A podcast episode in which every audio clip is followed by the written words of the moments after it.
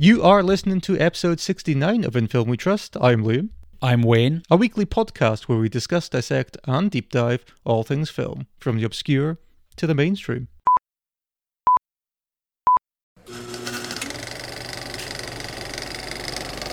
And now, on with the show. Another week, another In Film We Trust episode. And today we welcome author Dan Epstein onto the podcast. Dan is the writer of baseball classics such as Stars and Strikes and Big Hair and Plastic Grass. Dan is also a connoisseur of pop culture from the 1970s, so it is no mere coincidence he has brought us Walter Hill's 1979 New York classic, The Warriors, to discuss. So if you're a fan of Dan Epstein, whether it's from his baseball writing or his music articles, or even if you've not heard of him before, you're sure to become a fan after listening to his natural raconteur style in a fun filled episode peppered with an assortment of what the fuck 1970s stories.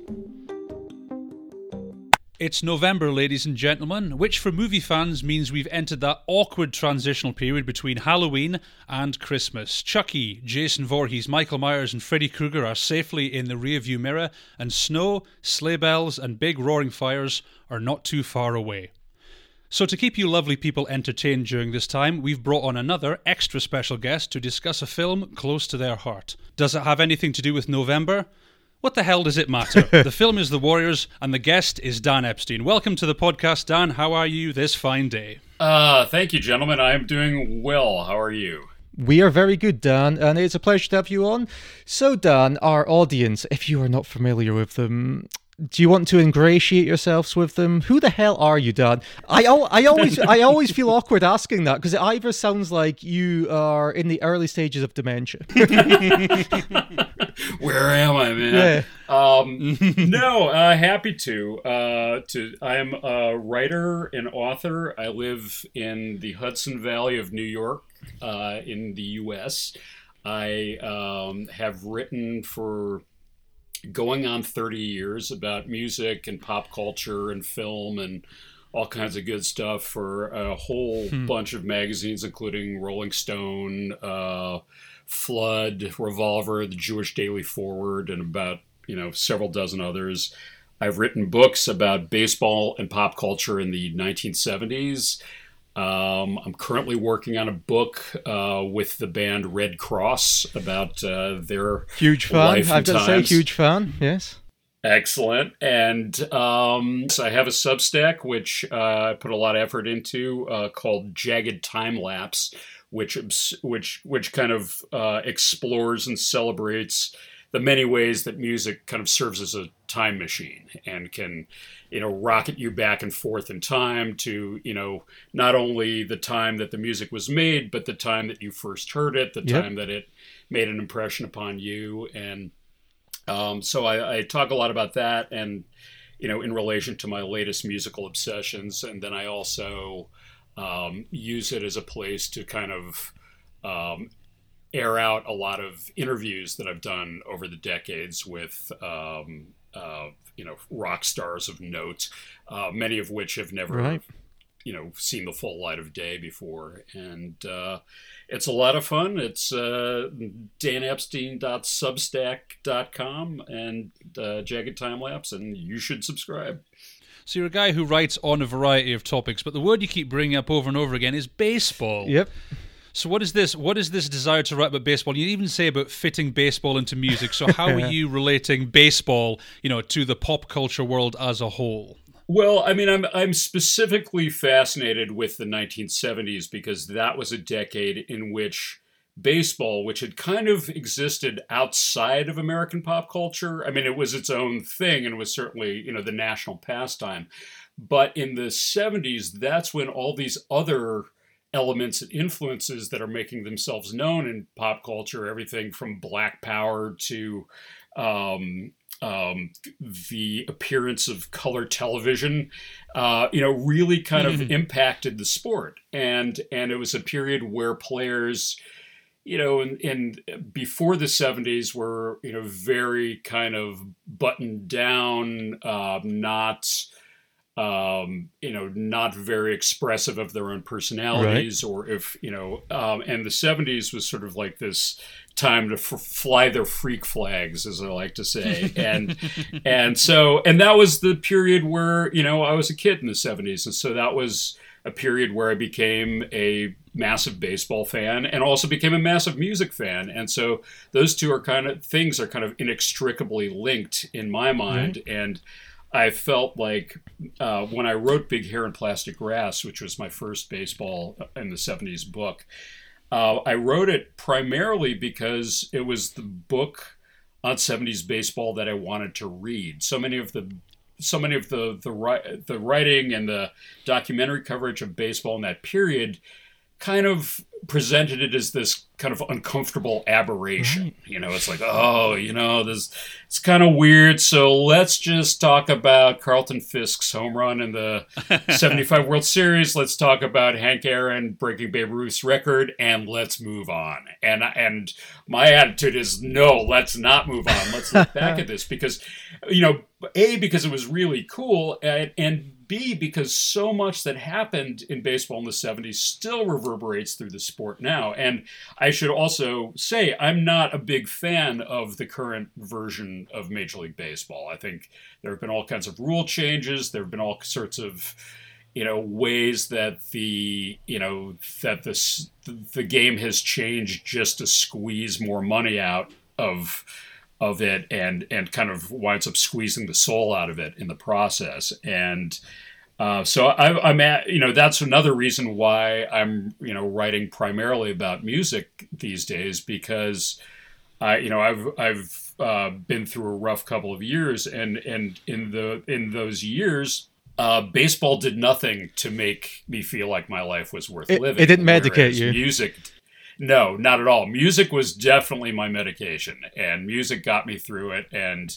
you know, the worst nights, you know, there was nothing that was better for me than to, you know, plop, uh, you know, a, a vinyl LP on the turntable, put on my old Panasonic yep, headphones, and just get lost in the music. So this is so my Substack is really, you know, about ultimately about that, about getting lost in the music, about finding things that really, you know, bring you joy and make life worthwhile. And uh, baseball, unfortunately, does not do that for me anymore. But you mentioned the 70s there, your fascination with the 70s. And as you said, you know, we all know, even over in the UK, the baseball is referred to as America's pastime. And in the United States, right. NFL, especially in the 70s, I believe, was taken over the national discourse. But I imagine with you here, Dan, a, a, healthy amount of listeners are going to be here because Dan Epstein, the baseball guy. So I think I'd be remiss in not asking you to reiterate a story I've heard, but some may have not. The whole interest in Dock Ellis LSD story from baseball in the 1970s. Yes, well, okay, that's an iconic story, right. and and uh, and in fact, there's a great documentary on it called uh, uh, "No No," a documentary, which actually I was honored to be asked to uh, uh, be in. I, I, speak about Dock and his, you know, and, and Dock was was a perfect example of this sort of bleed in of you know all these other elements into the game. I mean, Dock was a was a black guy from um, Southern California who was, you know, a decade earlier, uh, a black baseball player might have been, you know, would have most likely kept his opinions to himself right. and just kind of gone along to get along. And Dock was very outspoken about, um, you know, the way that uh, black players were treated in the game. And, um, and you know was not shy about uh, airing out his grievances uh, to to the reporters. Uh, and he was also a guy who really liked. Uh, he was really into Black Sabbath and Iron Butterfly, and who isn't? And, you know, really into yeah, really into, into hard rock, and he was into drugs. And uh, he, clearly, clearly. The iconic story about him is that there was a game in 1970 that he was slated to pitch. Uh, he was pitching for the Pittsburgh Pirates against the San Diego Padres in San Diego. Uh, on the Pirates road trip, they stopped in LA, so he stopped to hang out with some friends and party. And in the process, he uh, dropped some acid with his friends, and kind of lost track of days. So when he, as you, you know, do, he wakes up and. Re- as you do, and he real, real, you know, back when acid was really good, and so he he uh, he he wakes up, realizes he's supposed to be in San Diego and supposed to be pitching that uh, that night, and uh, somehow manages to get down to San Diego and winds up pitching a no hitter. And it's one of you know it's an incredibly sloppy no hitter. He walks a number of. Uh, batters, uh, the batters who get on, many of them steal bases against him because he is completely not paying attention Okay. to what's happening over at first base. But he sees this rainbow path leading from Yep. the pitcher's mound to the catcher's mitt, and he just keeps throwing the ball down the path and uh, winds up uh, pitching a no hitter. Now, at the time, of course, he did not say afterwards, you know, I'm on acid uh, to, to the press. He didn't reveal that until until the 80s, long after he'd retired. And the, the thing with Dock was that, and the documentary gets into this, like, yeah, it's a funny story and, you know, it's kind of badass. I mean, in some ways, it's the greatest athletic feat, you know, ever made in professional sports The most impaired, anyway. Yeah, uh, uh, but you know, but the sad thing was he was an addict, and he was, you know, and his alcohol and drug abuse uh, not only, you know, kind of short circuited his playing career, but you know, it was tremendously destructive Yep. to to his marriage and. And in the 80s, he got sober. And, you know, part of, you know, as people who, you know, go through the programs will tell you, like, an important part of it is, is of, of, of, uh, getting sober is being honest about your past transgressions. And so there are people to this day who claim, you know, no way he, you know, he pitched an uh, acid no hitter. He was just saying that for attention or whatever but you know doc was doc was a very honest person whatever his faults uh, he was very honest and once he got straight like it that this was an important part of his story Yep. and in fact you know as as the documentary gets into like he was kind of embarrassed by it like to to a degree because it was like here he here he had an accomplishment that so few pitchers you know comparatively speaking ever achieve on a major Right. league level. And and he could barely remember it because he was so fucked up. And and also I should say that he was you know, when you say he pitched a no-hitter on acid, there are some caveats to that. Like he wasn't in the midst of a trip. He was, you know, a good at least half a day out of you know, Oh, so he was coming off. of He was coming off. trip. He was coming down, and he'd actually taken some speed before the game just to get him, you know, because all ball player or most ball players in those days took speed before Yeah. ball games just to, you know, Yep. get the energy up, get them focused. So he did that as a way to kind of like accelerate the come down. But as a result, there were still, you know, Yeah. he's still seeing trails. He's still occasionally hallucinating. At one point, he thinks Richard Nixon is behind the plate calling the balls and strikes. I mean, there, you know, so he's in and out of the effects of of the drug. Um, so you know, and the other thing I, I I always say in his you know in defense when people say like, oh no, he couldn't have he couldn't have done that. If you know, if you gave you know, if I took acid right now and took the mound or did pretty much anything, I would not be successful. Um, you know, I, I if I tried to play guitar, I would just kind of you know wind up plucking one note Hitting all the wrong notes.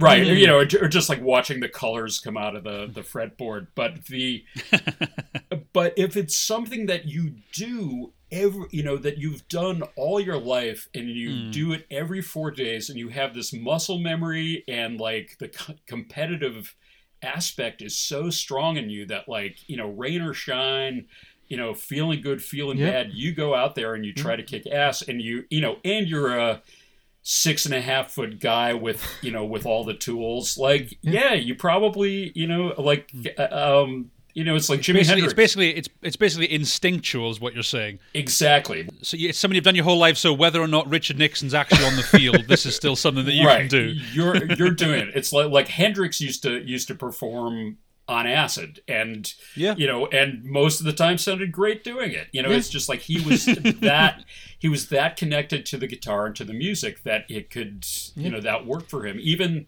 you know listen you know the the who at woodstock like there's the famous story about somebody spiked pete townshend's Yeah, coffee yeah. before they went on stage. So he realized like you know as as they were starting to play that like he was tripping you listen to that performance you cannot tell like oh yeah pete was on acid i mean it's maybe not the greatest two performance ever but like they're on and he's on and he's he's going through it because he's played these songs hundreds of times before in front of other Yeah. people So I think Dan here, everybody, is making a very pro-drug message. look look man if you can't handle acid don't take it that's all i'm saying That, that, and that's the, that's the PSA for the episode. We are intrinsically Dan, a film podcast. So if you've came to age of this era, the 1970s, what were some of those films that grabbed you? Because I believe, and I never knew this till you s- stated to us in private, you actually went to university and studied film. yeah i, I was a, i was a film major So you must have had this extreme passion for cinema. What were some of those films that grabbed you early on? Well, Jaws, obviously, and, Okay. and I didn't realize until much later, like what you know, how important that film was, in you know, uh, in so many ways. But, but yeah, that was a huge favorite of mine as a kid. Um, I, you know, my dad, and this will lead into the Warriors. Um, my dad was from New York City, and I was born in New York City, but we moved to Michigan when I was about a year and a half. But my dad pretty much immediately realized that he had made a mistake by moving us to Michigan. And he spent the next 10 years trying to get out and trying to get a job that would take him back to New York City. And in, in the meantime, if there was a TV show or a film that took place in New York City, we were watching it because you know that was his way of dealing with his homesickness but it was also sort of a way of like showing my sister and I like or at least me, my sister was born in Michigan, but sort of like like this is our ancestral home. Like you know, I, I I liken it as like feeling like we were royalty in exile. Like you know, we live in Ann Arbor, Michigan, which is a cool town, but we are not of this place. We are of New York City, and we would Iggy back- Pop and the Stooges, Ann Arbor. Oh yeah, well, well I- I- Ypsil. Look, please, please, please. He was from Ypsilanti. Okay, this is okay. An important distinction. And Bob Seger was from Ann Arbor. Bob Seger went to my junior high school, obviously well before I did. Um, and yes, and like how many other, you know, class, you know, in my fifth grade class, everyone knew who Iggy Pop was, and this is like 1977. How many other fifth graders in 1977 knew who Iggy Pop was? Right. But we we but our image of him was as this kind of like musical boogeyman where like like you know like you know I remember sitting in a in a class in a school assembly in the auditorium and there's you know this stage and I remember my friend John turning to me and go like, "Man, wouldn't it be cool if Iggy Pop just showed up right now and started pissing all over the stage?" because that's what we thought he did. That's what we thought Iggy Pop's role was in the pop cultural firmament. Well, the self-mutilating boogeyman was he? Oh yeah, absolutely. Like he just like got up and you know got got radical and uh, basically we would see any film that took place in New York that was out, and also any film that was by Mel Brooks or by Woody Allen, because Right. you know they had the New York, New York Yep, Jewish yep. sense of humor that you know uh, my dad was you know w- was into, and so um, you know, so, so films like The Taking of Pelham one two three, you know, like uh, pretty much any film that like has I mean to this day like I'm a you know Serpico. Uh, any any film that has that just like early mid 70s late 70s New York thing where you can practically just like taste the lead paint Right. on the you know on the windowsill and just like it's grimy it's gritty it's you know it's rough and tumble but it's romantic as hell. And that and so that you know so from an early age like i was really attracted you know and, and then also just like with stuff like The Odd Couple, where it's like. Mm-hmm you know, like most of the Odd Couple, I find out much later was actually you know shot in Los Angeles, but you know they had the out the the exterior scenes which were shot in New York, and all the references were about places yep. in New York and restaurants in New York and and stadiums in New York, and so like this is all filling my head. Is like New York is the place to be, and someday I will be there. So do you think it was kind of weird that these films were giving you a nostalgia from a place that you didn't even know that well, like a place you hadn't spent much time in? Because you say films like Serpico, it kind of paints New York in somewhat of a bad light. Like, do you think if these films were a lot more optimistic, that that wouldn't have had the same appeal to you? Did you like the fact it was really kind of low down and dirty, the themes a lot of these films? Well, I, I wouldn't say I liked it. I would say that I was uh, uh, like it was compelling to me, but it was scary too. I mean, and I remember, and I was also a big Mad Magazine fan, yep. and of course, Mad yep. Magazine was out of New York City, and you know, a third of the jokes in every Mad magazine was about like either getting mugged on the streets of New York City or stepping in dog shit on the streets of New York City. So, you know, so it was just like this, you know, like I was living in Ann Arbor, which was this kind of bucolic, um, you know, university town, great place to be a kid. You could just like run out to the park. Nobody, you know, nobody worried about you. Um, and then, but it was like, ooh, New York, like that's, that's reality. That's, you know, that's, that's like uh, and and then you know watching baseball like in 1976 the Yankees win the pennant on a home run, bottom of the ninth home run by Chris Chambliss and Yankee Stadium explodes and there's riots on the field and like Chambliss can't even touch home plate because somebody's stolen it. You know, I mean like how much New York, how much more New York do you get? So it was very like you know so i you know my dad would always kind of wax he was very nostalgic for new york and i was fascinated by it but i was also scared. And in fact um, you know um, i remember so so late 1978 he gets a job to go back to new york city and the plan was that he and my then stepmother would move to new york city for like and, and they'd get settled. And meantime my sister and i would move to los angeles to be with my mom. And then once he and my stepmother were settled we would move mm-hmm. to new york city.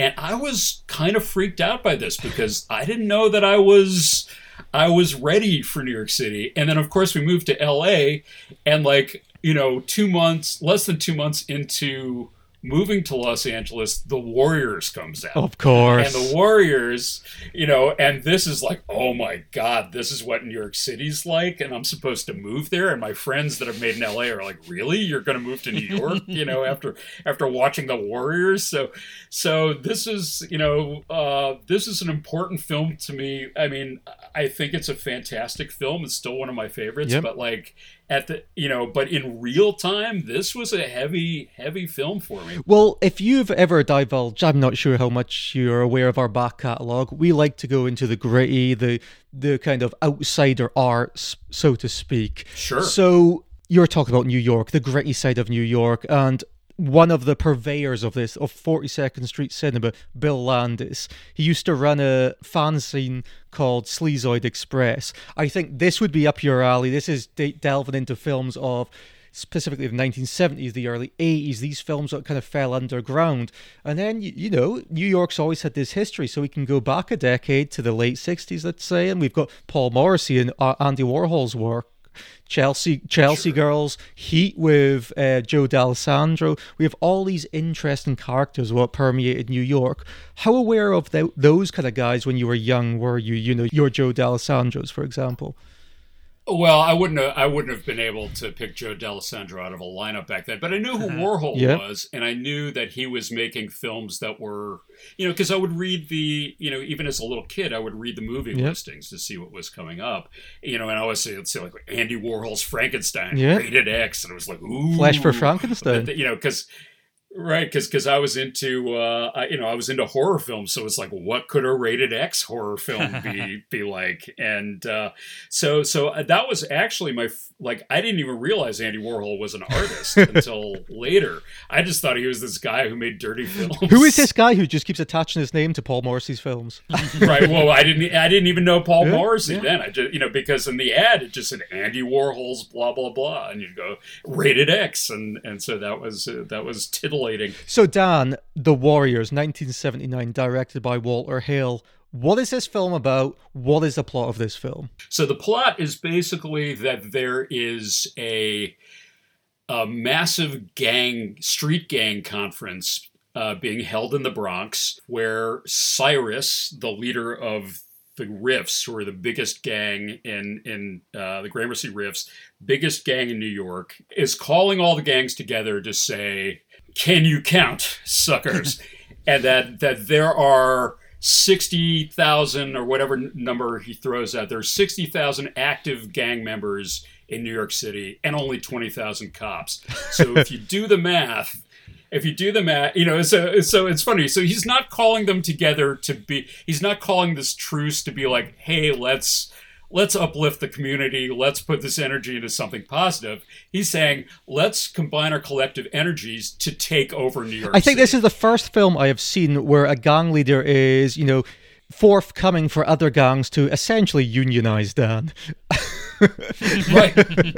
Absolutely. Just, you know, America works best when we say union yes. And the uh and uh yeah, so so this so the Warriors are kind of a I would say not a not a high high profile yep, gang. Yep. They're they're from Coney Island, but they're kind of scrappy, not that well known outside of their turf, and and so they have to travel to the Bronx, where they you know many of them have never even been before, uh, by the New York subway system, which is about you know, on a good day, uh, Coney to the Bronx is maybe a two hour uh, train ride. You know, so they're riding the train up and they're, you know, they're kind of nervous. They're wondering what's, you know, what this is like, if this is going to be a real deal. They never, you know, Cyrus is kind of this mythical figure. And so they get to the, the conference and, you know, everybody's there, all these gangs, all of whom, or many of whom have really kind of, cartoonish outfits and colors. And uh, right as Cyrus is making his pitch, his big speech to everybody, and everybody's getting into it, like, yeah, we can take this city over. Um, Cyrus gets assassinated, and um, the uh, by a member of another gang, the Rogues, and the Rogues, it, the Rogues, and so, but nobody sees who shoots right. him except for one member of the warriors.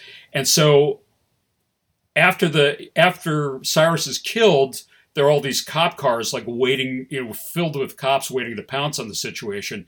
So the cops run into this playground where where the um, gathering is happening. It's complete yep. chaos. Everybody's running in all different directions, trying to get out of there and not get arrested. And while this is happening, the leader of the rogues says, you know, the Warriors did it, and starts shouting, "The Warriors! The, the Warriors! They did it!" And uh, great impression and, there, and, thanks. And so the Warriors' leader Cleon is immediately set upon by the by several of the Riffs, you know, who you know essentially, I mean, as yep. far as we know, they kill him, uh, but the, you know they beat him down, and the Warriors the Warriors don't know that they've been framed for this yet. They're just trying to get out of there. But like as they're so they basically have to make their way through all this hostile territory because of course now that Cyrus has been killed, the gang truce is off. So, you know, any gang in any territory is fair game. And then as they make their way back to Coney and they get split up and come yep. back together, you know, it's sort of like, you know, meet meet at meet at the Union Square subway stop. Like that's where we get the last train back to, to Coney. As they make their way, they find out that they've been fingered and that they've been like, and that not only are they going through hostile territory, but every gang in the city is looking for them. So this is the mm-hmm. thing. Like, how do we get back to Coney you know, in one piece when there's basically a bounty on our head. And uh, and so it's a it's you know it's an incredible it's a really tightly paced action film lots of fist fights um, you know each each step of the way they come up against another gang that has a Right. very um, colorful or very There's a flamboyance to everybody, isn't there? Yes, and and or if not flamboyance, like uh, you know, like like the Lizzies, the all girl gang, like who are you know quite quite clearly you know an all lesbian gang, although the uh, uh, the Warriors are a little slow on the uptake on that one. Very And, slow in the uh, uptake on that one. A couple of years ago, when Paul Thomas Anderson's film Licorice Pizza was released, everybody was referring it to as the film where everybody runs. Now, I believe nobody had seen The Warriors because essentially everybody in this fucking film is running at all times, Dan. absolutely and and and and and there are definitely times where where um well there's that great scene where the two two guys from the warriors are running they're being chased by the entire baseball furies gang and one of them i believe it's cowboy Yep. uh says to ajax I- i'm not gonna i'm not gonna make it like like they're they're running and they're running and he's just exhausted yep. and he's just like i can't do it and ajax says good because you know, he's he's ready to kick some ass. He's like, I'm sick of running. So uh, so th- then they square off against the Baseball Furies, who are really one of the most icon, perhaps the most iconic gang from this whole film. Like, I thi- every I think so. Are you partial to them for obvious reasons, Dan the Baseball Furies? no, and that's that's the thing. Like like like people are like, ooh, the baseball furies. Like like I remember as a kid thinking like, well, they're the scariest looking one ones, and they're cool because you know they're they're in pinstripe baseball uniforms and they're swinging bats, but they have this sort of like somewhat of a kiss makeup Yep. thing Yeah. going on, you know.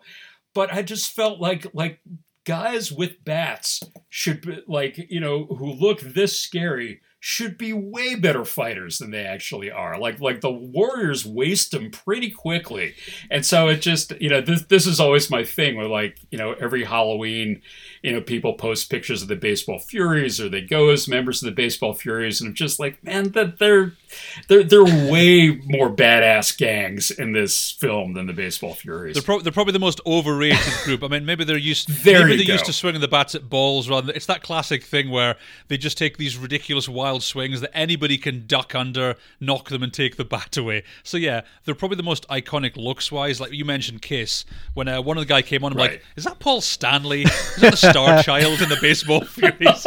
But like you say, they're not that much of a threat when you take out your kind of their appearance because yeah, they're not that good with a bat overall, are they? What we always like to do, Dan, on this podcast is contextualize a film within the era it is released. And this is 1979, Walter Hill.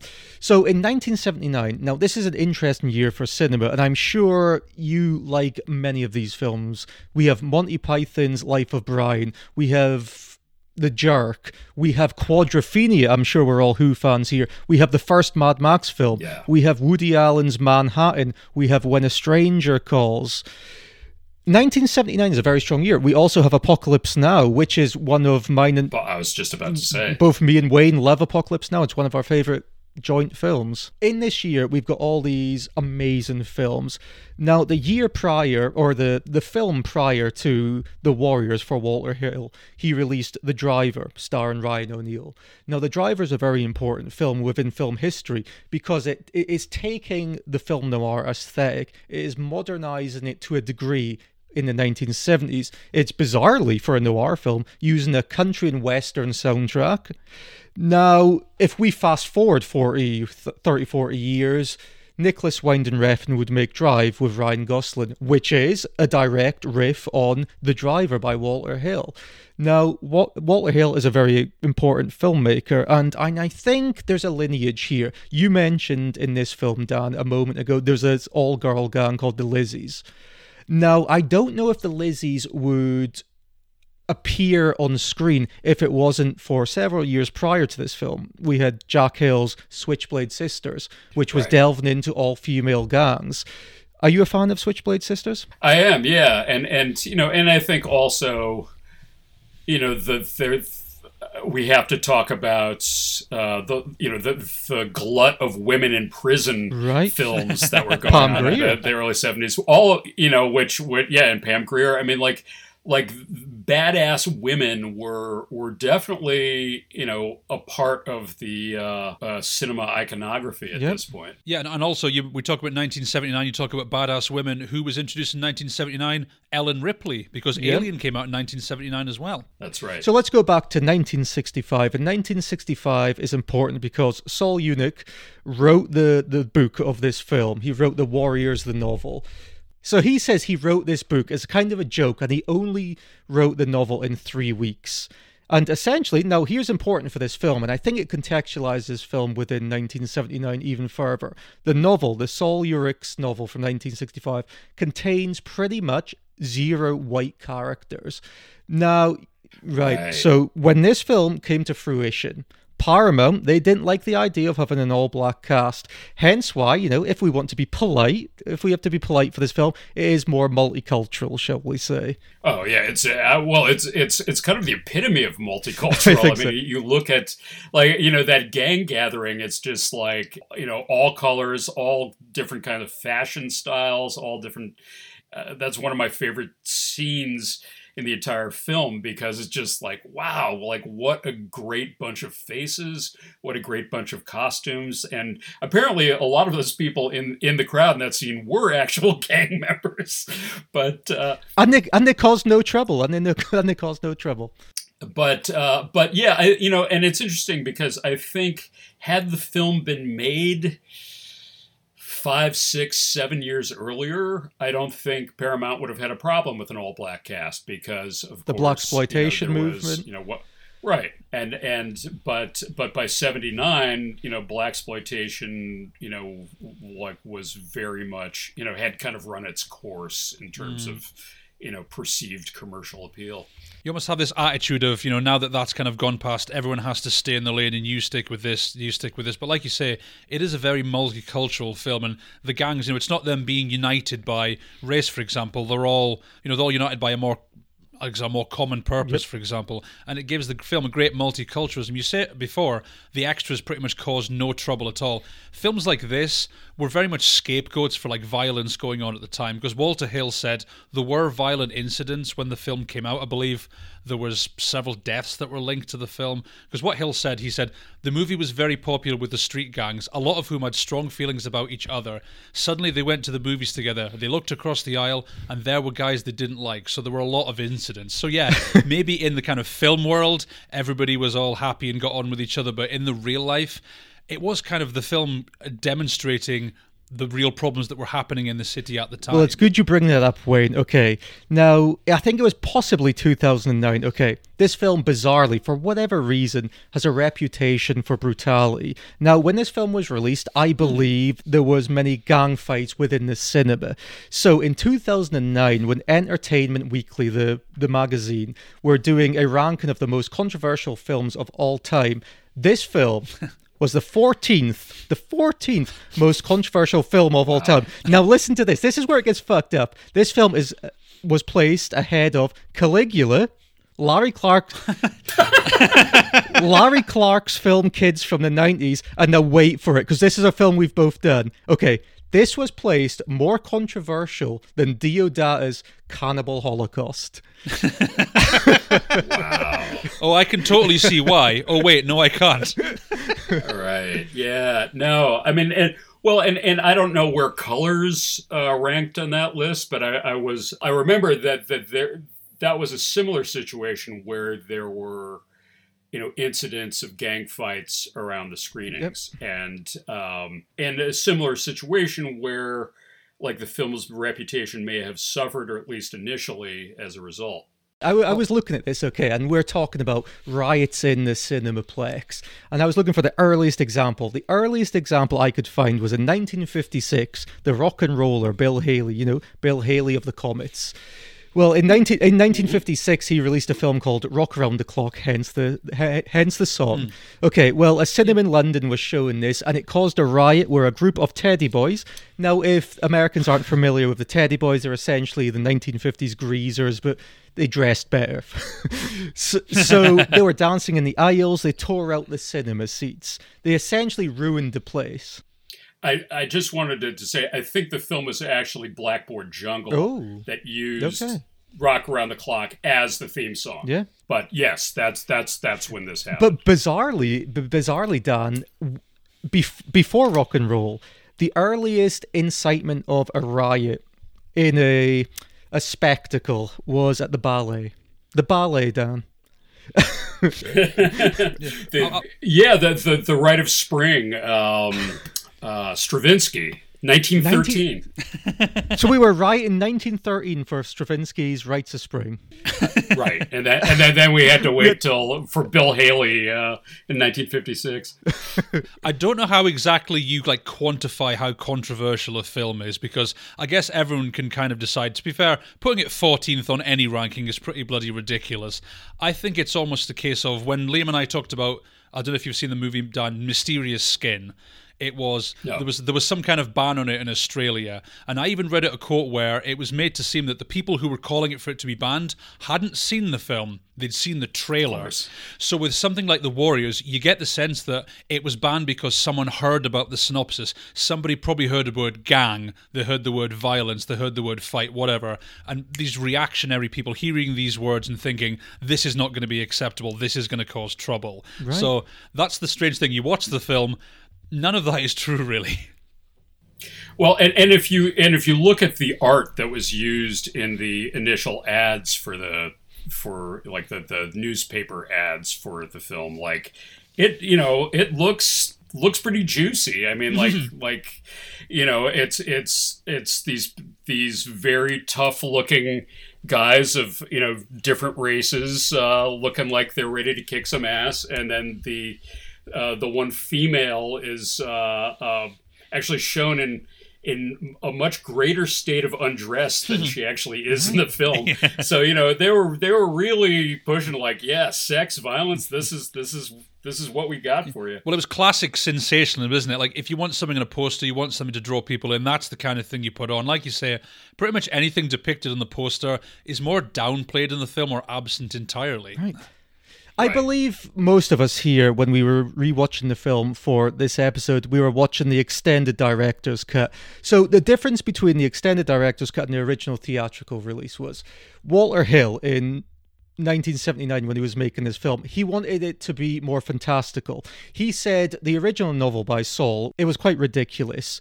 He saw the fantastical element on it and he wanted to highlight this. This is why he said he wasn't concerned about making the warriors look realistic. He said he, he also said he had no sense to inject middle class morality into this film. He said at the time when he made this film he was obsessed with the vernacular of the american comic book.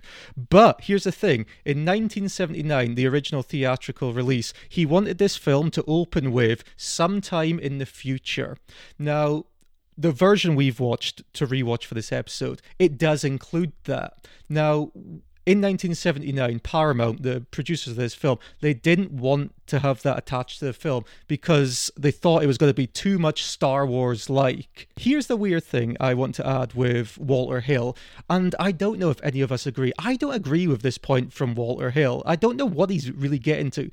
He says, without the inclusion of sometime in the future, the scroll at the start, he said, I thought it was close to incomprehensible without this because it always seemed like a science fiction film to me. Okay, what the fuck? Wow. No, I, I don't. I don't agree with that at all. For me, watching this film, this film could have taken place in any time period. You say in the not so distant future, you're talking the 1970s, so we're not really sure when it is. But watching a film like this, there's nothing decidedly futuristic about it. Maybe I'm thinking cliche futuristic, like you know, flying cars, etc. But it looks like you know people running through all these rundown neighborhoods. So for me, no, I don't agree with that. For me, there's nothing inherently futuristic about the appearance of the film at all.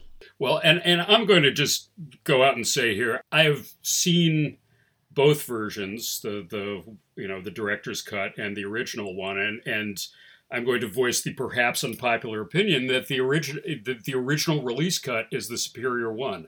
I think the Walter Hill one is interesting because it shows you okay what he was you know what he was thinking, but I think I don't think the film needs any of that. I don't think uh, I don't think it needs a, a you know a prologue to set any kind of near future uh, uh, context, and I don't think and the film is cartoonish enough without the the you know cartoon like actual cartoon panels being being thrown at. I think you know, and I think there there is you know, I think there is a campy yep. element to it that mm. that um, you know a lot of people didn't pick up on initially, but I you know it's plain as day to me now. Um, you know, like a, a gang like the Punks, like you know these these white guys with feathered hair and and uh, overalls and soccer, yep. uh, you know, uh, rugby shirts and roller skates. It's just like oh, it's the seventies, down. It's the oh, seventies. Yeah, you have to get know? anything that points yeah. at could be the 70s. It is the seventies. It's like a weird comedy troupe but, kind of thing, isn't it? With all these different right. gangs and characters. Right, right. I mean, it's almost surprising that they didn't have a mime gang.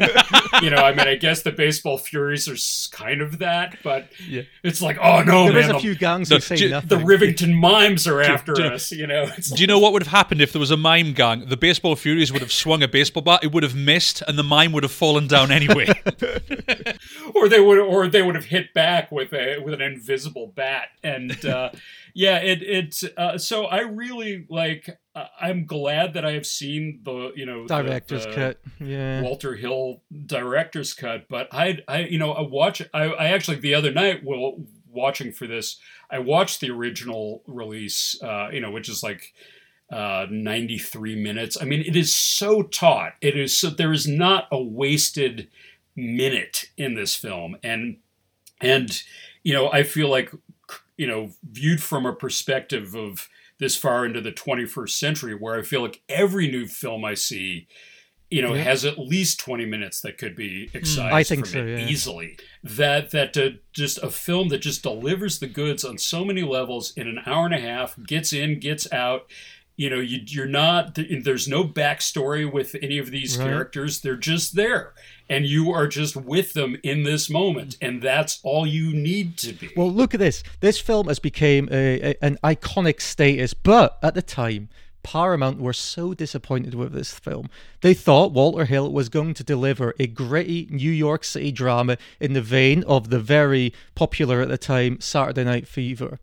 But Hill said, mm. this is what I was saying. Hill said the novel was very unrealistic, and he set to make the film even less realistic and more fantastical, which Paramount weren't too happy with. Yeah, I get, and, you know, and and I get that. You know, Saturday Night Fever was the big, you know, the, the reigning box office champ at that point, and was, you know, and and and that's a really great film. Uh, that's that's a film I'll totally go to bat love for, it, love and it. it has that gritty New York yeah. City reality thing going on.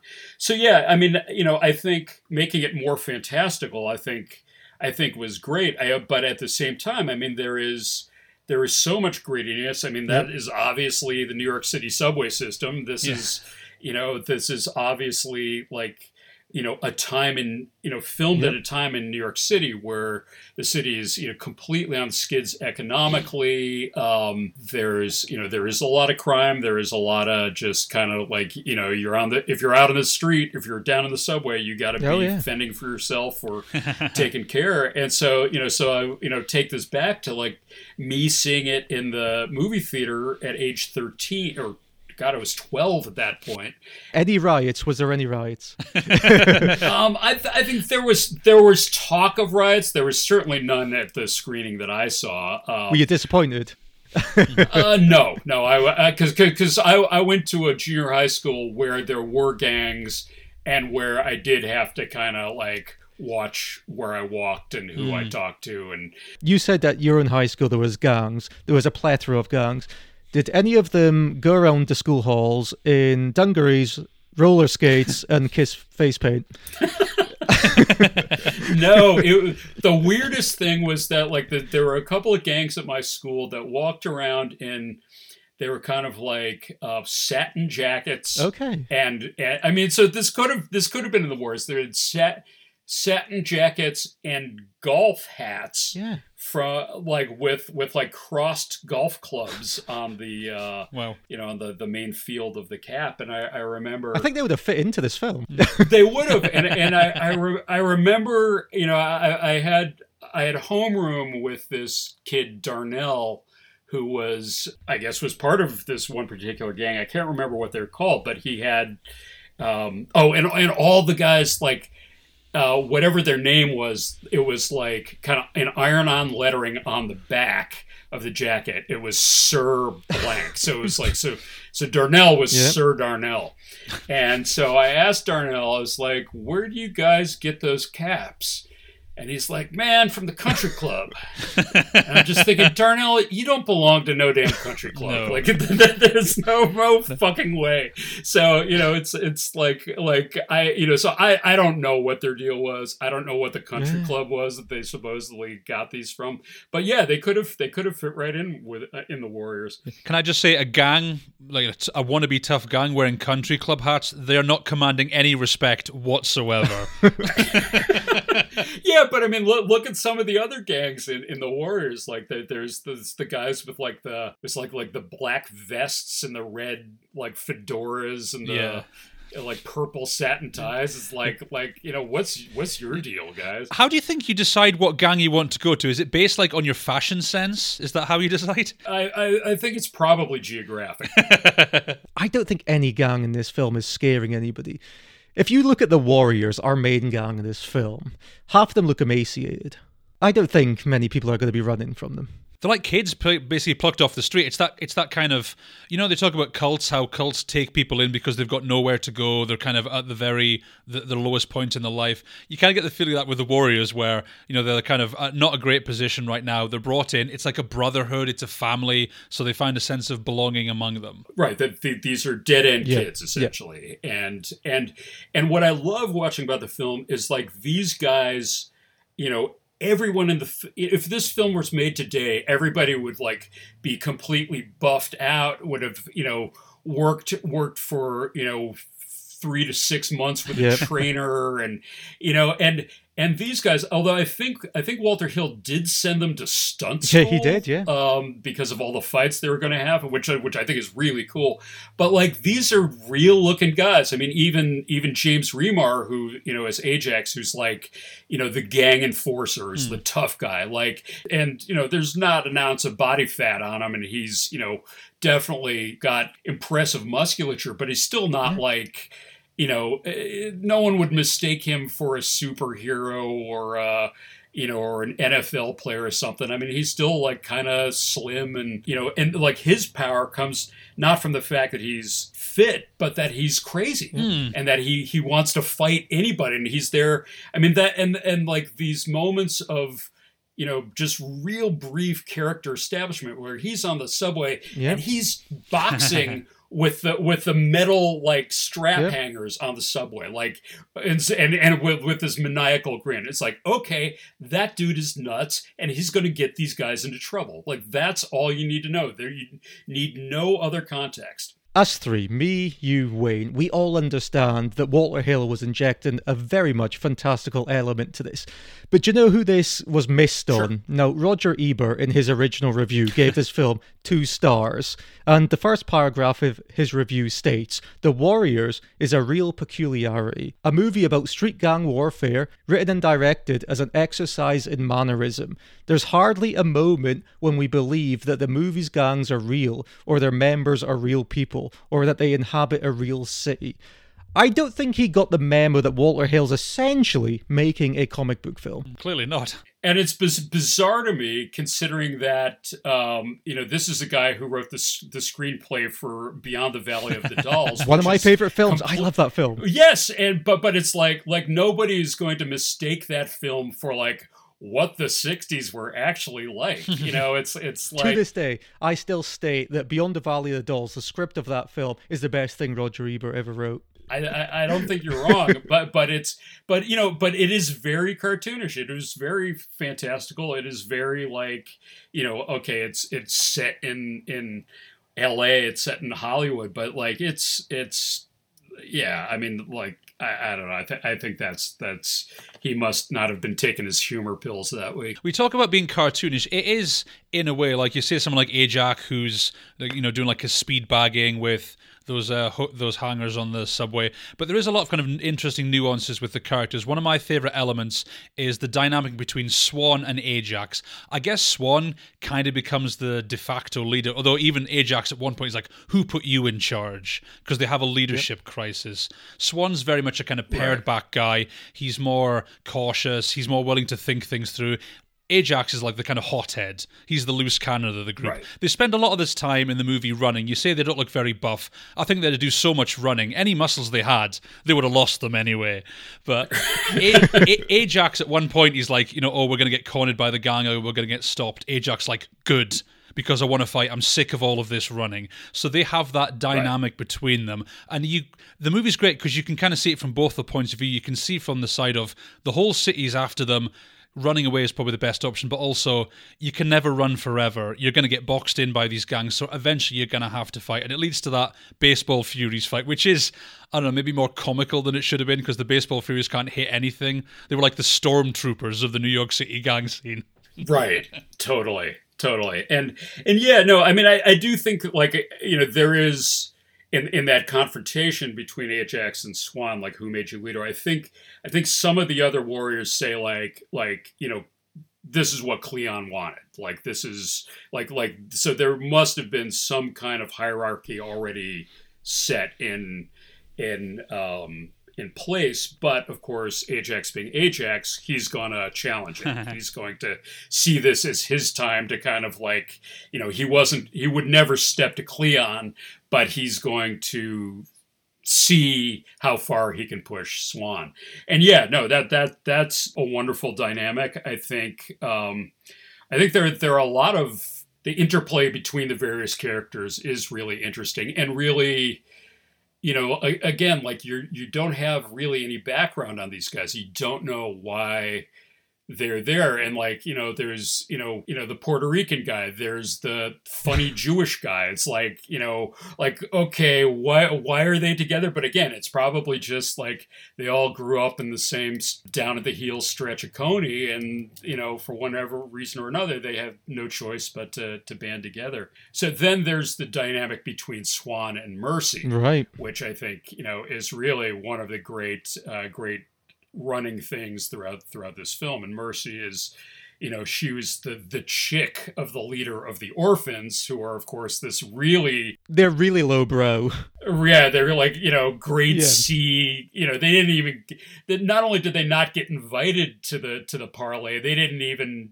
They don't even know about it. They're barely they're, they're, they're barely considered an actual gang, aren't they? Like they're not official enough to be invited to the gang get together.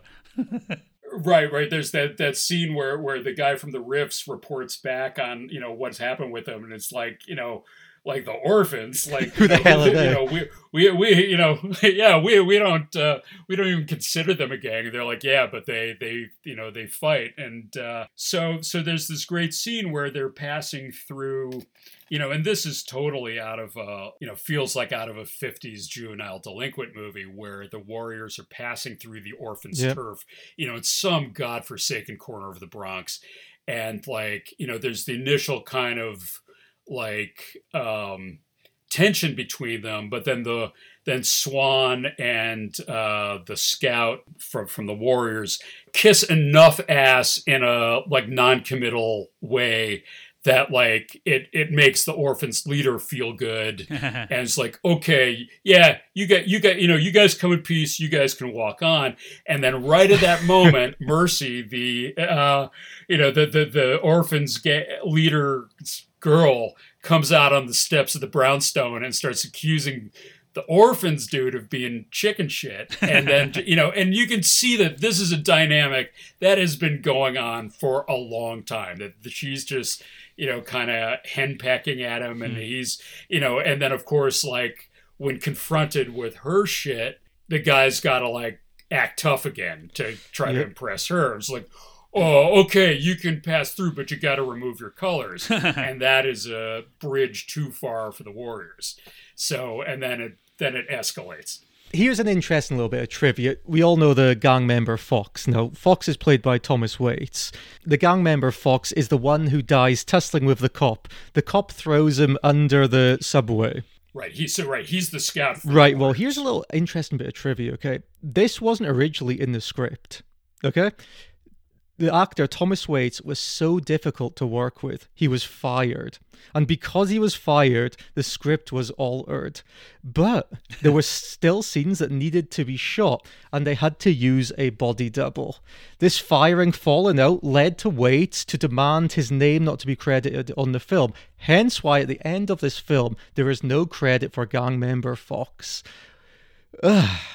wow. I like how that makes me think of when someone said, so you know, when you watch a TV show and a character gets killed off, someone said, that's basically you watching them getting fired in real time. I think so. It was a good call. It, it's a Well, yeah, no, that that was, and and you know, and Mercy's part of that scene as well. So you know, I think they had to shoot with a body double to, uh, to you know, to, to make it look like Fox was getting uh, you know, thrown in the path of an oncoming subway. But um, you know, back back to the well, and and also I think not in the script, and back to Swan and Mercy was this relationship between Mercy and Swan where she's she wants to tag along with the warriors after they've like st- you know stepped to the orphans and and and uh, shown them a thing or two. Like she you know she, she's another person you know who who just has no there's there's no future where she is. So she's you know as as bad bad off as the warriors are she thinks like they're they're her Yep. ticket out of the Bronx she can at least She she's gone from the orphans who are bottom barrel to the warriors who are second bottom barrel. She's she's slowly kind of climbing her way up the gang ladder. it's technically an upgrade. but there's this chemistry between her and Swan who's really not excited about having her tag along because of course this is making things more difficult but then there's you know he's also clearly feeling an attraction to her. She's feeling an attraction to him. They're bickering you know the entire way back to coney island. And uh and you know the more i've seen this film over the years the more that's their relationship becomes one of my favorite parts of the film I agree. Now, this film, you know, we all everybody recontextualizes films, reanalyzes films, and you could say this film is hyper masculine. You know, we have this gangland, this gang warfare in the streets of New York. Now, even our good guys, we have Ajax, who we've just mentioned. Quote unquote good guys because he's part of our lead gang, the Warriors. Right. But in a pivotal scene in this film, he exits this film by almost semi harassing this woman in the park on her own at night who turns out to be an undercover cop and he's arrested. So hmm. that's how he kind of leaves the film and that's where he leaves. But, you know, we've previously mentioned we have Mercy. Now, Mercy, you could say, is taking her own notion. It's a very much a a female led intuition on Walter Hill's part. But as we mentioned earlier, we also had the Lizzies. Now, the Lizzies, in your eyes, you're saying, are an all lesbian female gang. It's essentially a a manless society the, Li- the Lizzies are living in. So they don't need men. So on one hand, you could say, okay, we've got this hyper masculinized world, what Walter Hill has created. But on the other hand, you know, we're taking this Jack Hill Switchblade sister influence. We're taking a, a new gender politics, so to speak, and we're giving a voice to marginalize in many aspects because pretty much every character in this film is marginalized in society, but in, especially in this world, we're giving the marginalized, marginalized, the women, a voice, a a a reason to be other than just the girlfriend. And I think that's what the Lizzies represent. They're taking stock from you know the Pam Griers of the 1970s, and they're putting forth a very an active participant female perspective. Right, well, and, and even the undercover cop who who busts Ajax. I mean, she's clearly a strong a strong woman who is not taking his his shit. And like it's been established from the get go that Ajax is you know like he he's looking to get laid, and that's like what he one of the things he's hoping for out of this this adventure. And so and you know and which you know that's the foreshadowing of like that's what ultimately leads to his downfall. It's like not the not not his propensity for violence, but his his desire for for for sex. And and I love that scene because you know after she cups him to the bench, like J- James Remar like it it's like he becomes an animal. Like he Hmm. is so angry. He is is just like so consumed by rage and fury and disbelief. And he's like dragging the dragging the park bench with him. He is just like so much adrenaline going so much anger. Like and even when the cops descend on him he's he's punching at him like with one hand cuffed Yeah. to the bench. And He's like a and- caged animal. yeah it's it's a it's an incredible scene I do think this film does a lot to kind of subvert your expectations because this film is 1979. I feel this film does something that Die Hard did almost a decade later, but almost doesn't kind of get the credit for it. Because when you think of the 80s, you think of the big action stars. You had your Schwarzeneggers, you had your Stallones, you know, your Jean Claude Van Dammes, the muscly dudes who were kicking everybody's ass, the explosions, the gunfights, etc. Then Die Hard came along, and someone made a very good point about it. It was a film that was almost a send up of those kind of hyper macho films. Because what does John McClane spend a lot of that film doing? He spends a lot of his time running away from the baddies and calling for help. You watch something like The Warriors. I first watched this maybe something like a decade ago. Maybe I went in with the wrong expectations. I thought it's a film called The Warriors. It's a film about gangs. It's going to have a lot of fights. It doesn't really. I mean, you talk about the muscles, like you say, they probably lost them all from the running. But the Warriors spend the Warriors spend the majority of this film essentially running away from danger. It really does, I think, give you a scale of how big New York City is. Because it's what, like 30 miles they have to travel or something. They spend a lot of the time running away. They do basically everything they can to avoid fighting. Ajax being the exception, of course, because you know he's spoiling for a fight, as we can tell. But for a lot of the film, it's them just kind of running away. And I guess I was let down by that first time, but when I watched it back second time, I appreciated more. Thought that's more realistic. That's what you do. If it's what seven or eight guys against the city. You're going to want to run away from that conflict. Right, and I think this comes into what you're saying, Wayne. Okay, this film was produced by Lawrence Gordon. Now, Lawrence Gordon discovered this book, the Sol Yurick book, when he was looking in the discount section. He loved the book so much, or he loved the story so much, I should say, he bought the rights out of his own money. So, Gordon, Lawrence Gordon, he was previously working with Hill on the driver. So he approached Hill to direct direct this film, and Hill loved the story, but he thought the studios wouldn't be interested as it didn't lend itself to named actors. So Lawrence Gordon and Walter Hill they began production on a western called The Last Gun. So The Last Gun fell through. They returned to the Warriors. But here's what I think is pertinent to what you're saying. Now, Lawrence Gordon, when he was asked about this film, he likens it to the film The Guns of Navarone. So maybe an unlikely hmm. reference, but he said that he states this film is basically, and we're talking about the Warriors, is basically an adventure film with gang war taking place in the background, in the way Guns of Navarone is an adventure film taking place with war in the background. And I think that is what you are speaking to, Wayne. I think that this film, okay, on the surface, okay, we've got the we've got the gang warfare, we've got the fights, we've got the the drama, so to speak. But when you look into it, you're seeing class conflict.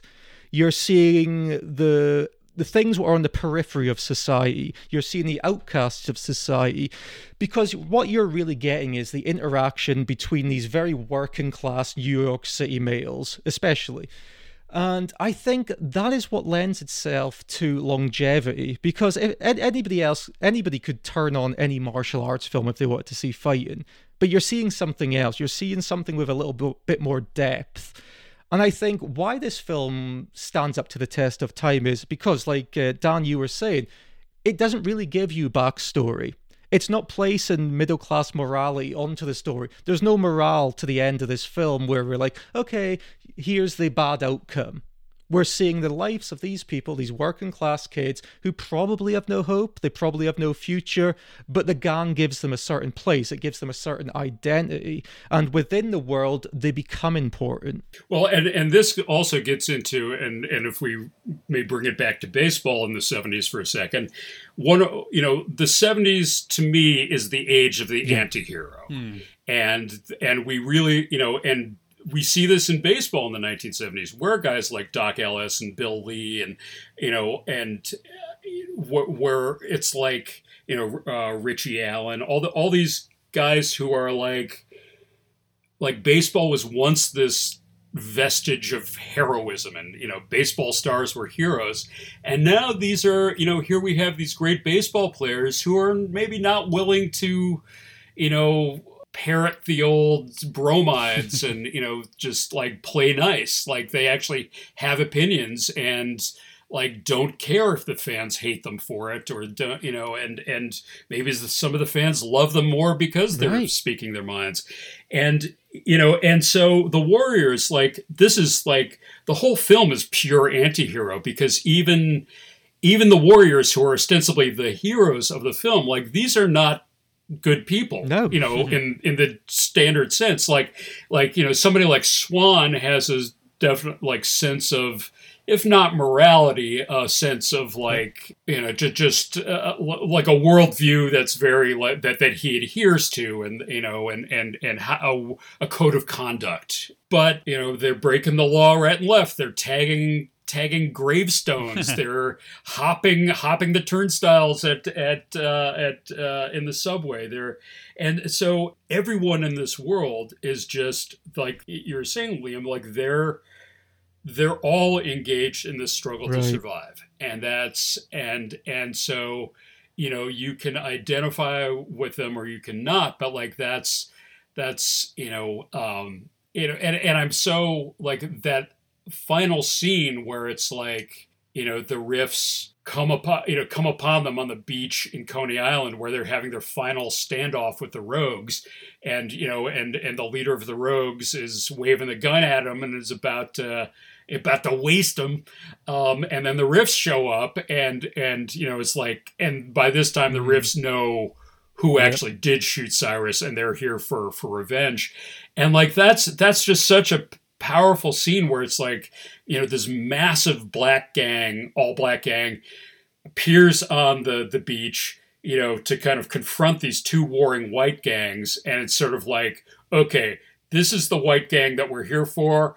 This white gang you can go in peace. And it's just like th- this sense of like it's it's not racial. It's not you know it's it's sort of like we're all kind of in the same world and we're all you know we all want the same things we again with the code of conduct like these guys fucked up we're going we're going after yep. them you guys like and and by the way, we're impressed at how you handled yourselves out there. And it's not even like a, in terms of a kind of a good guys win, bad guys lose thing either, because the whole struggle for the Warriors, it's survival. Like you say, it's like survival of the fittest. They get to the end of the film, the the rogues have been dealt with, the riffs just let them go. So it's almost like kind of an ambiguous ending. They haven't really won anything, they've just managed to survive. They've lost members of their crew, so they've lost, if anything else, but they still get to you know not walk off into the sunset, but they still get to walk away with their lives intact. Now, look, walk it, walk into the surf. no, look, yeah. all three of us here we're massive music guys, and I think we we we can't not discuss the score in this film. So the score, mm. the hmm. original instrumental score, it's very synth heavy. It's like this juxtaposition between disco and rock by way of 1979, and that is by Barry De Vorzon.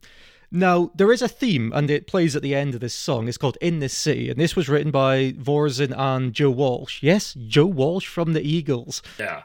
And and I don't I don't know the story of how I he no got idea. involved with this, which you know, it it seems like such a strange combination, except that, you know, they De Vorzon was a guy who, you know, goes back decades in the music industry. You know, even from this point, he, you know, he founded, co-founded Valiant Records in the mid '60s, oh, really? which uh, best known for yeah, they put out uh, the Association, and and so I just feel like at some and and then he De Vorzon composed theme from SWAT, which was one of my all-time favorite, you know, instrumental jams of the 70s, uh, like 1975. And so I just feel like at some point Joe Walsh and Barry De Vorzon must have crossed paths and and it was like, hey, I you know, I need need a song. You, you want to do this? And it's and you know, I think De Vorzon's score minus that song is yeah. incredible. It just has this great, you know, like it re this kinetic pulsating energy that really works well with all the scenes of the subway cars going by and and you know just really captures that that energy and that late 70s kind of you know like you know we're in the future but everything's falling apart type of uh, vibe. No, I'm going to place this to you, Dan, because I, to be honest, look, I have never heard this song. Okay, in this city from this film in 1979, it was released. The film in 1979, the Eagles would also release their album, The Long Run, and now on the album, The Long Run, in this city, the song from this film was re-recorded and released by the Eagles. Have you heard that version? And if so, what the hell is it like? Yeah, it's it's pretty much the, well. You know, you have to remember Joe Walsh was in the Eagles at this. point. Yeah, yeah. So so um so it's it's pretty similar. I mean, and Bill Bill Szymczyk, who uh, was the Eagles producer at this time, he also. Uh, I believe engineered and produced the Joe Walsh version on the soundtrack. So it's it's not it's it's not very different. Something else I love about the soundtrack as well is how it's included into the film because one of the I guess you could call it a framing device, is there's a DJ who's essentially giving updates. She's, you know, hey, how are we doing out there, boppers? And she's talking about, she's the one that kind of breaks the news that the Warriors are the ones being looked for and, you know, carrying the updates on and how she plays the music. I like that, how it was almost diegetic. It was a character in the movie that was playing the different songs. How much do you think they took the inspiration from Vanishing Point? I think oh, so. absolutely. That, that that is so Vanishing Point. Uh, yeah, it's and uh, but but it's It a is great great. device. And uh, and and again, speaking, you know, back to your point about the strong women in this film. I mean, this, this it's a female DJ who's like, you know, she's clearly like clued into what's going on, and she's, you know.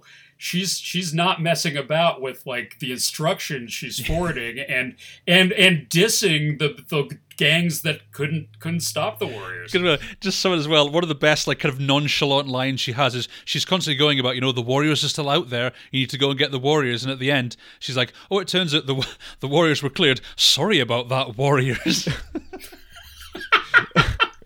totally but but you know it's it's uh yeah um you know and, and the thing is like like as much as i you know i you know joe walsh's involvement is a complete mystery to me i think the song is great and really taps into that you know that thing we're talking about that that sense of like survival of the fit, fittest you know? It's like you know and and lyrically it's a very simple song but it's very you know like it's it's not there's no romance to it in except in the sense of like you know uh, you know the, the the the romance of the you know the naked city you know city streets don't have much pity when you're down that's where you'll stay. I mean that completely captures the vibe of the film. And and i remember like you know uh, like so so the film was released in february 79 the single the s- single is not actually released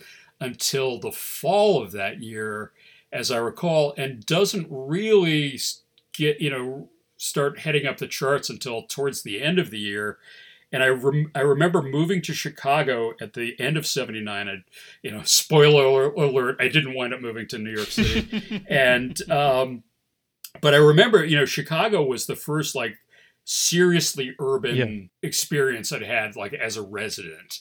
And I remember like, you know, hearing in the city come up on my clock radio, like, you know, in early 1980. And I'm like looking out the window of my apartment building onto a bunch of other apartment buildings and like the frozen street below. And like it, that, that song hit me hard, man. It was just like, yeah, like this, you know, I, I, lived a relatively privileged existence, but I lived not far from one of the worst uh, housing projects in Chicago, and I remember being aware of that and just being like, "Yeah, like it's no joke." And I'm I'm lucky my life panned out, you know, how it did because otherwise I would be, you know, uh, staying down uh, on the city streets, and I would be, you know, dealing with a lot fewer options than I had, and it was, uh, you know, so so and and still like I hear that song now, and it really comes back to me. It still hits that same nerve, and and seeing it, you know, hearing it at the end of the film, like it's like yeah, this this wraps it up. Were you beginning to feel Swan's pain for the film? oh yeah, yeah, absolutely. Well, you know, I, I and and Swan is definitely a character I related to even then because I was always a pretty level-headed kid. I was always like okay, like here's the situation. How you know, like you know, like I said, like in my junior high, there were gangs, and there were, and there was always there were would be rumors like, oh, after school, this gang from the neighborhood, you know, south of Wilshire is going to come up and fuck with people. So be careful on your way to the bus, and that would really freak me out. So your gang wore country club hats. What was the neighboring? what was the right. what was the neighboring gang's attire? I, I we never saw them. They were all, they were always just rumored. they were rumored to show up, and that was enough to freak you out. So you know, so you'd be sitting there in social studies class thinking like, okay, what's the quickest way to the bus after you know once the bell rings and so like in many ways so i could really relate to that swan mentality it was like like we have to get home. That's the mm. most important thing. We only fight if we're absolutely cornered and have no other option. I know that michael beck who plays swan he did get a lot of flack for his performance. A lot of people called it wooden. I think a lot of the line deliveries were called wooden as well. For me, with Swan, I think the idea with him is he was supposed to be a very stoic character because he feels like right. he's taken up this mantle, the leader of the Warriors. He's supposed to try and appear at least somewhat unflappable. They're having that confrontation with the orphans, and it seems like it, it seems like it's kind of bubbling under the surface, like it's going to escalate into violence. But he keeps things on an even keel. I felt like that's what Michael was going for when he gave that performance. He was trying to look like the guy who's, you know, steady-handed, doesn't fly off the handle like Ajax. He's almost existing as a counterpoint to Ajax. Right. And and and the the the one place is that he really flies off the handle is in his uh, interactions with yeah. Mercy. because because like like he can handle he can handle like the gangs you know he can handle opposition within his own gang. He can't handle a woman who you know is talking back to him and is and you know has a backbone and personality of her own. And you know and, and at that point you know like and especially one that he feels attraction to. And and that's distracting yep. him from his his appointed goal. And you know and at one point he's just like you know it, it, like like the total you know hugely sexist. You know, I mean, a line that even rivals Ajax's line lines for sexism where he just turns to her he's like why don't you strap a mattress to your back you know it's just like oh dude what you know but but it's it's so perfect for that character where it's just like she's pushing his buttons in a way that none of these other none of these other challenges are doing and like ultimately like all he can do yep. is hit back by just saying this really awful thing well, well here's a question i'm going to posit okay this film is very dystopian in many sense it's a portrayal of new york on the skids. So, do Swan and Mercy, in many aspects, represent hope within this film? Are they the embodiment of something positive? A positive change is coming. Well, I don't know about a positive change, uh, yeah. like in the grand scheme, but you know, it's it's like the, the Adam and Eve of this, uh, you know, post-apocalyptic uh, uh, landscape. You know, that they they, um, you know, there is the sense that like, okay, they've made, you know, they they've made it together to Coney Island. She has yep. shown her worth, you know, uh, uh, in in the fight against the punks she's you know she's been kind of ride or die you know to use a 21st century expression uh, with with them. And you could see like okay now that they've saved now that all this you know other noise has been washed out that like yeah maybe they can have yep. a romance. Maybe they can you know find love. And yeah that is that is an attractive you know uh, that is a ray of hope yeah. and and you know and who knows you know i mean and these again these are both people at the bottom of the socioeconomic barrel they're people whose you know probably have you know few if any right. marketable skills uh, so who knows what their life is going to be like but yeah, that the, that there is that kernel of hope that their romance. So let's represents. look at this film. Okay, we've got a terrific score. We've got a great cast. It's an ensemble cast. We have a great location. And look, let's highlight this location because we're in New York. We're in 1979. Even though Walter Hill thinks this is some fantastical future, but whatever. But the DP of this film, Andrew Laszlo, now, he is creating such an aesthetically great landscape. Now, when they were making this film, the weather was so bad, it kind of jolted production. But Laszlo had this decision, and I think it bears well on the aesthetic of this film. He decided for all exterior shots, he was going to hose down everything. Give it a wet look, and what this adds is it gives it a nice texture. Because what is what is this film? It's very neon. It's very and it's all shot at night. So what we're getting is all these reflective neon lights, and it adds this layered texture to the film. And just like Walter Hill's previous film, The Driver, which was this neon noir, this is very much in that vein. It's very much, eh, in some ways, it's noirish, but it's very much a neon nighttime New York film that is shot terrifically, and a lot of that goes to Andrew Laszlo, who's a terrific DP on this film. Right, and the, so the only day daylight scene we get is the Coney Island Yeah. confrontation, like you know where the sun is coming up.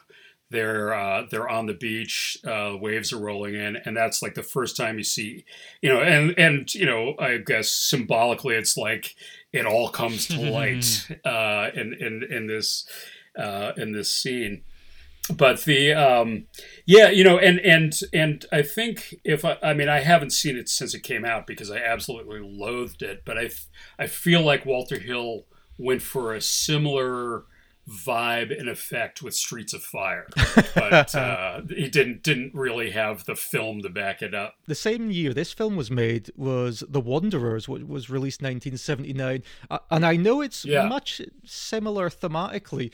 What they done at Paramount was rush this release to make it not look like they were riffing on The Wanderers.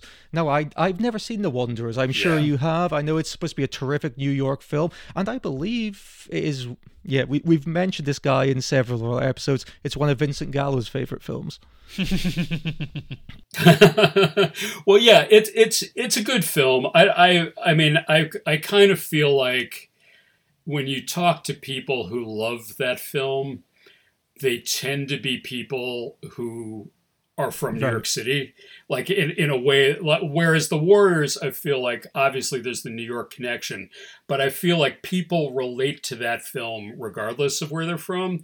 The Wanderers, you know, it's it's also kind of um, you know, it's nostalgic in like the post Happy Days, post American Graffiti. It, it's it's obviously grittier than than either of those things, but but it's coming from that same place of the past. Whereas Warriors is very much, you know, Walter Hill's concept aside, is very much you know you're watching it and it's very much in the moment. Whereas like the wanderers i remember my dad saying oh yeah i remember the fordham baldies and you know stuff like that. And uh, uh, so yeah I, I i don't i just in general i don't think it's as good a film but it's worth watching. So, The Wanderers is a film I actually only came across when I was doing research for The Warriors. And like you say, it's the film that tried to kind of get the jump on Warriors because you've had so many situations in film history where two very similar films came out at the same time, very different visions, but the similar concept. So, Dan, because this is a film you love very much, I think you'd say it's a favorite film of yours.